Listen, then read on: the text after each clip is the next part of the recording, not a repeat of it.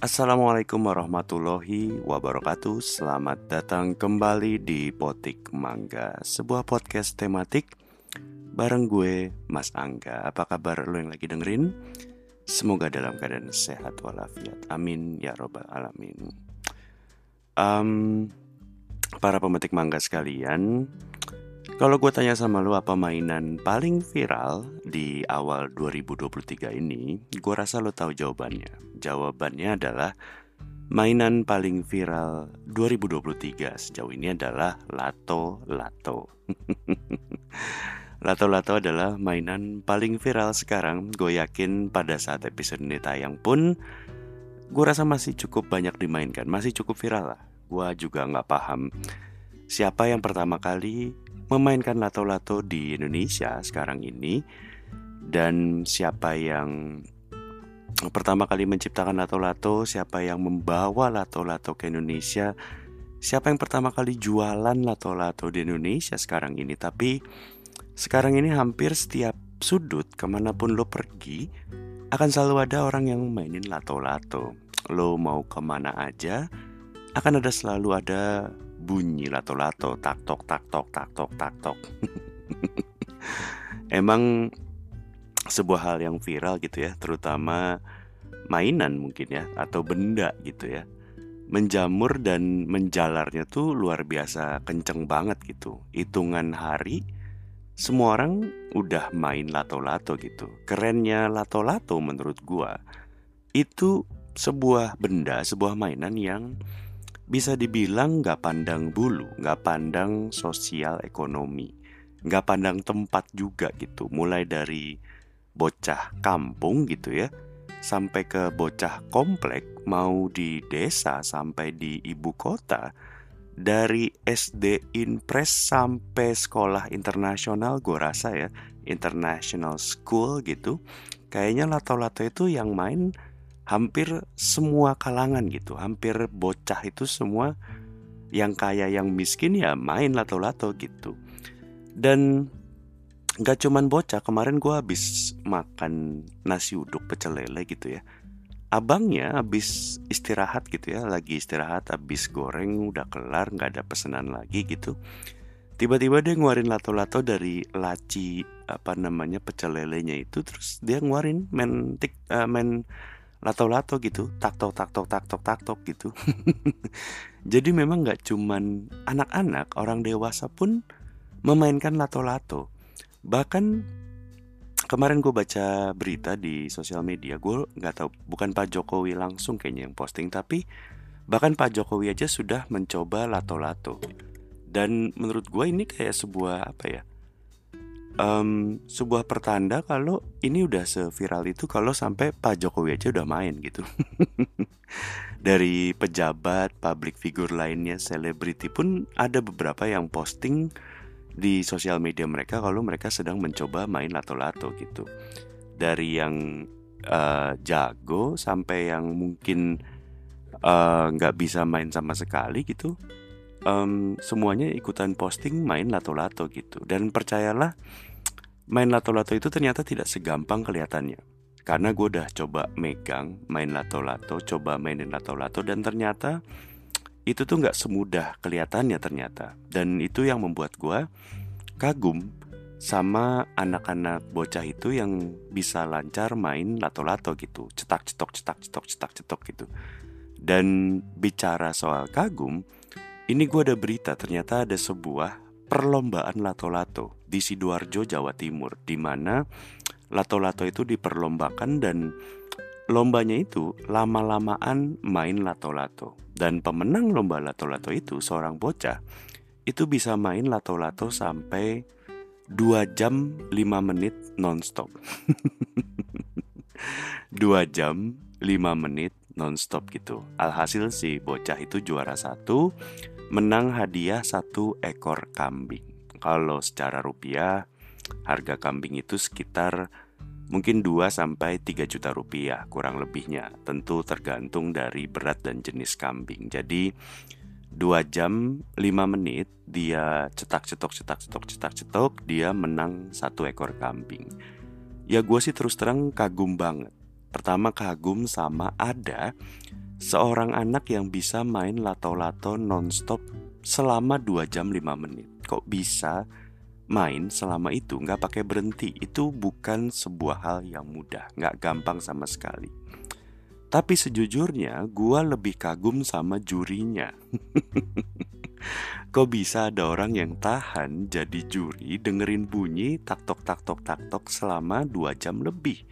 Dan tentunya yang bikin gue kagum sama sang juri itu perlombaan kan pasti yang ikut nggak cuman satu atau dua orang doang gitu artinya gue nggak tahu berapa persisnya sih yang ikutan lomba itu tapi mendengarkan satu bocah main lato-lato selama dua jam aja itu udah kagum banget gue bayangin ini lomba yang ikutan mungkin um, bisa apa belasan atau puluhan anak gitu ya secara sekaligus main lato-lato lu bisa bayangin gak? Kebayang gak lu? Bagaimana suara yang terjadi ketika ada 20 anak katakanlah main lato-lato selama 2 jam? Nih ya lu bayangin tak tok tak tok tak tok tak tok tak tok tak tok tak tok tak tok tuh barusan baru berapa detik? Nah lu bayangin itu 2 jam. Dan gua sih kalau andaikan gitu ya ada seorang panitia dari sebuah perlombaan yang ngajak gua jadi juri lama-lamaan main lato-lato gitu ya walaupun gua nggak ngerti kenapa ada panitia yang ngajak gue jadi juri andaikan aja gitu ya ada panitia. Saya dari perlombaan lato-lato mas ngajak mas buat jadi uh, jurinya gitu ya. Gue tentu akan mengiyakan dengan syarat gue akan minta sebuah set kedap suara dan gue minta panitia siapin kamera gitu dan tanpa ada sound system. Jadi gue liatin aja siapa yang menang tapi tanpa audio sama sekali.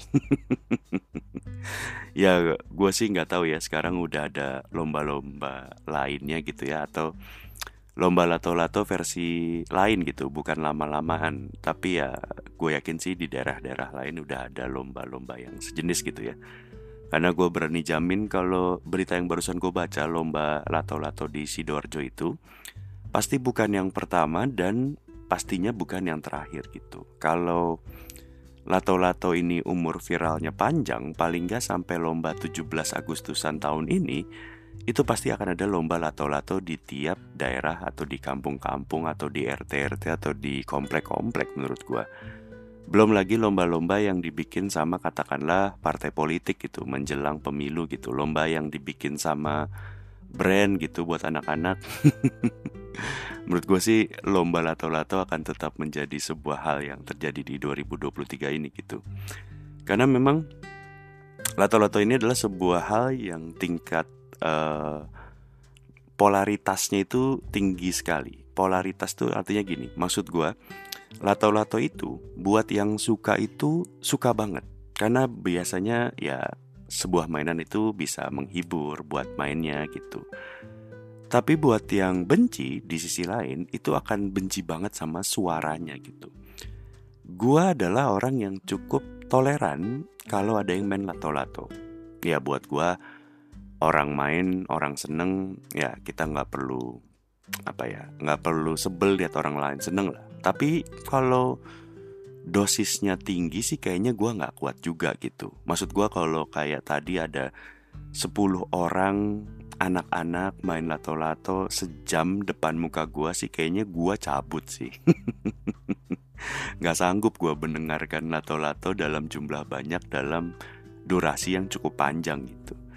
Dan yang tadi sebel itu beberapa yang sebel sama lato-lato memang sudah memberikan larangan buat anak-anak main lato-lato gitu. Di beberapa sekolah ada yang membuat aturan melarang membawa dan memainkan lato-lato di sekolahnya gitu. Ya mungkin gurunya sebel kali ya dengar suara cetak-cetok pas istirahat atau pas lagi di kelas mereka main pas pergantian guru atau gimana gitu. Tapi memang ya layaknya sebuah mainan memang mungkin sekolah pun melarang mainan jenis apa pun untuk dibawa dan dimainkan di sekolah mungkin ya. Jadi lato-lato yang kategorinya termasuk mainan ya masuk ke dalam aturan tersebut gitu. Tapi memang konon sebelum viral di Indonesia, lato-lato ini memang bukan hal yang baru, bukan mainan baru dan bukan ciptaan orang Indonesia gitu. Jadi nggak ada ada seorang tukang mainan di pasar gembrong lagi duduk ngelamun. Mikirin gue bikin mainan apa lagi gitu biar cuan biar laku terus nemuin dua bola diadu-aduin gitu. Enggak. Lato-lato ini memang bukan mainan asli Indonesia. Jadi sudah ada dari zaman dulu konon. Bahkan jauh lebih lama dari zaman gue kecil. Karena gue tidak pernah main lato-lato pada saat gue kecil jadi pada saat diberitakan lato-lato itu adalah mainan jadul gue tidak merasakan pada saat gua waktu kecil gitu karena memang konon lato-lato itu ngetopnya ada dari tahun 60-an 70-an. Konon di tahun segitu sudah viral di Amerika. Namanya di sana Leito Leito. Enggak deng. di Amerika itu namanya Clackers. Gua nggak tahu kenapa dinamain lato-lato di Indonesia, tapi kalau di Amerika namanya Clackers. Di Amerika di tahun 80-an, clackers itu masuk ke dalam mainan yang akhirnya dilarang sama pemerintahan Amerika. Kenapa gitu? Karena dianggap permainan yang bisa membahayakan. Kalau mental bisa bikin pecah kaca dan konon pada zaman itu lato-lato atau clackers di Amerika bahan itu belum dari plastik solid kayak yang ada sekarang gitu. Bahannya semi kaca yang kalau pecah pecahannya itu bisa masuk ke mata atau bikin luka yang main atau orang di sekitarnya. Ya, pada saat ini sih gue nggak tahu apakah di Amerika Serikat dengan bentukan yang sekarang lato-lato atau clackers itu uh, masih di ban sama pemerintah Amerika. Yang jelas sih gue belum lihat Joe Biden main lato-lato ya, jadi mungkin di Amerika bukan sebuah hal yang viral. Kalau di Indonesia sih sampai gue rekam episode ini sepertinya gue belum baca ada berita pemerintah uh, ada niatan untuk melarang anak-anak main lato-lato ya. Buat gue permainan atau mainan itu sendiri memang pastinya sebuah hal yang plus minus sama kayak semua hal yang ada di dunia ini gitu. Tergantung dari uh, si anak itu sendiri dan tentu orang tuanya gitu. Karena um, mainan itu sejatinya tercipta bukan hanya sekedar hiburan doang menurut gue. Ya kita nggak usah ngomong atau ngebahas kalau di era sekarang ini bahkan ada sebuah profesi yang bernama pro player, seorang yang hidupnya dari bermain. Itu sebuah profesi atau sebuah hal yang bahkan mungkin di 10-15 tahun lalu gitu belum ada. Jangankan di era bokap nyokap kita gitu. Tapi kalaupun bukan sebuah hal yang menjadi pro player, mainan itu sendiri kan memang ada faedahnya ya bagi anak-anak atau siapa pun yang memainkannya gitu. Um, maksud gue uh, pro player itu kan mungkin untuk hanya sebagian permainan yang menjadi bisa jadi seorang pro player. Tapi misalnya katakanlah uh, mainan tradisional atau mungkin mainan digital, mainan analog gitu, itu biasanya secara manfaat uh, ada buat si playernya gitu uh, secara manfaat buat si player itu ada yang berguna misalnya buat melatih fokus, melatih refleks, melatih misalnya problem solving atau misalnya latihan social skills di mana mungkin untuk memainkannya butuh bantuan orang lain gitu atau untuk bermain untuk memainkannya butuh uh, a group of people gitu. Ada juga mainan yang misalnya melatih imajinasi. Lego misalnya. Lego itu kan hanya susunan balok secara individu tapi ketika disusun lu bisa membentuk sebuah bangunan sebuah benda gitu artinya kan dari sebuah balok diimajinasikan menjadi sebuah bangunan dan tentu menurut gua sih yang mungkin juga uh, berguna gitu ya buat seorang sebuah mainan gitu ya. Ada yang melatih um, jiwa kompetitif gitu. Ya tentu itu tadi gimana si anak dan si orang tua yang bisa membatasi agar mainan lebih banyak faedahnya ketimbang uh, jeleknya gitu. Supaya nggak jadi candu gitu buat anaknya ya kalau misalnya sekarang sudah ada mainan atau permainan yang bisa membuat orang menjadi pro player misalnya pro player Mobile Legend pro player PUBG gitu ya siapa tahu suatu hari ada pro player lato-lato dari Indonesia gitu yang di mana ada seorang anak yang bisa juara dunia lato-lato gitu. Ya jangan lo ketawain, siapa tahu beneran kejadian gitu. Karena dulu kan ya, um, ketika ada anak uh, ngambil paket kalong di warnet dari jam uh, 12 si malam gitu atau mungkin dari jam 9 malam sampai jam 6 pagi main game online itu kan jadi sebuah hal yang lo ketawain mungkin dianggap main-main doang. Ya sekarang mungkin anak-anak itu ada yang jadi pro player, di mana duitnya bisa jadi miliaran dari main game gitu. Mereka yang sekarang ketawa ngelihat saldo rekening lu. Dan ngomongin duit, gue rasa yang bikin lato-lato bisa viral juga harganya cukup murah. Yang bikin semua anak bisa main lato-lato gitu Bisa menjangkau semua kalangan. Karena gue cek di Tokped Gue penasaran berapa harga lato-lato. Harga lato-lato itu ada yang cuman goceng 5000 rupiah aja gitu. Dan toko yang ngejual 5000 rupiah itu Itu udah laku 71 ribu lato-lato. Gue gak tahu pada saat uh, lo dengerin episode ini mungkin angkanya udah lebih dari 71 ribu kali ya. Lu bayangin kalau dia hanya mengambil untung satu lato-lato itu seribu rupiah aja. Itu dari 71 ribu lato-lato yang dia udah jual. Artinya dia di sekarang udah untung 71 juta rupiah untungnya.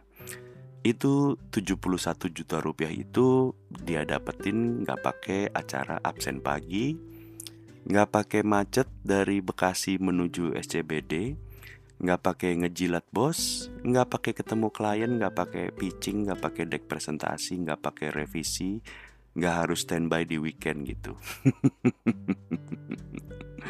Jadi mungkin kalau lo yang mau jualan lato-lato ya bisa dipertimbangkan gitu ya. Ya setiap masa ada barangnya, setiap barang ada masanya nggak tahu sampai kapan lato-lato akan terus cetak-cetok di kuping kita. Um, karena ya apa namanya setiap yang viral akan kelar masanya gitu. Mainan viral akan berganti sama mainan lainnya gitu. Fenomena lato-lato ini memang tinggal tunggu waktu sampai akhirnya digantikan sama mainan lainnya gitu. Kalau lo inget dulu mungkin um, mungkin lo nggak ngeh ini viral karena mungkin gak bersuara. Dulu sempat viral juga fidget spinner atau finger spinner ya namanya ya. Sebuah mainan yang cuman muter-muterin di tangan gitu ya. Itu tuh sempat viral dan semua orang sempat memainkannya, baik anak-anak maupun orang dewasa. Toh akhirnya mainan tersebut hilang um, juga gitu dari peredaran. Ya mungkin lato-lato juga suatu hari akan menghilang dari kuping kita. Tinggal tunggu waktu aja. Apakah besok, apakah bulan depan, apakah tahun depan.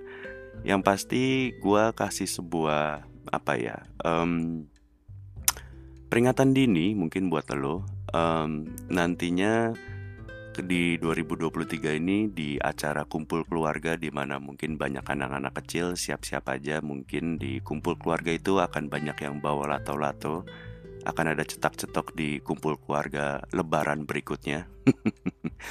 di 17-an Agustusan kalau misalnya masih ada lato-lato berarti akan ada perlombaan lato-lato di komplek lu, di RT lu atau mungkin di sekolah anak lu gitu. Ya kalau misalnya masih ada sampai tahun depan berarti sampai um, Natal dan tahun baru 2024. Ya nggak tahu apakah lato-lato umurnya sepanjang apa. Yang jelas untuk saat ini hal yang bisa lo lakukan adalah menikmati bunyinya berdamai dengan cetak-cetok. ya udah itu aja dari gue. Terima kasih sudah mendengarkan Potik Mangga episode kali ini. Sampai jumpa di episode lain dari Potik Mangga. Assalamualaikum warahmatullahi wabarakatuh.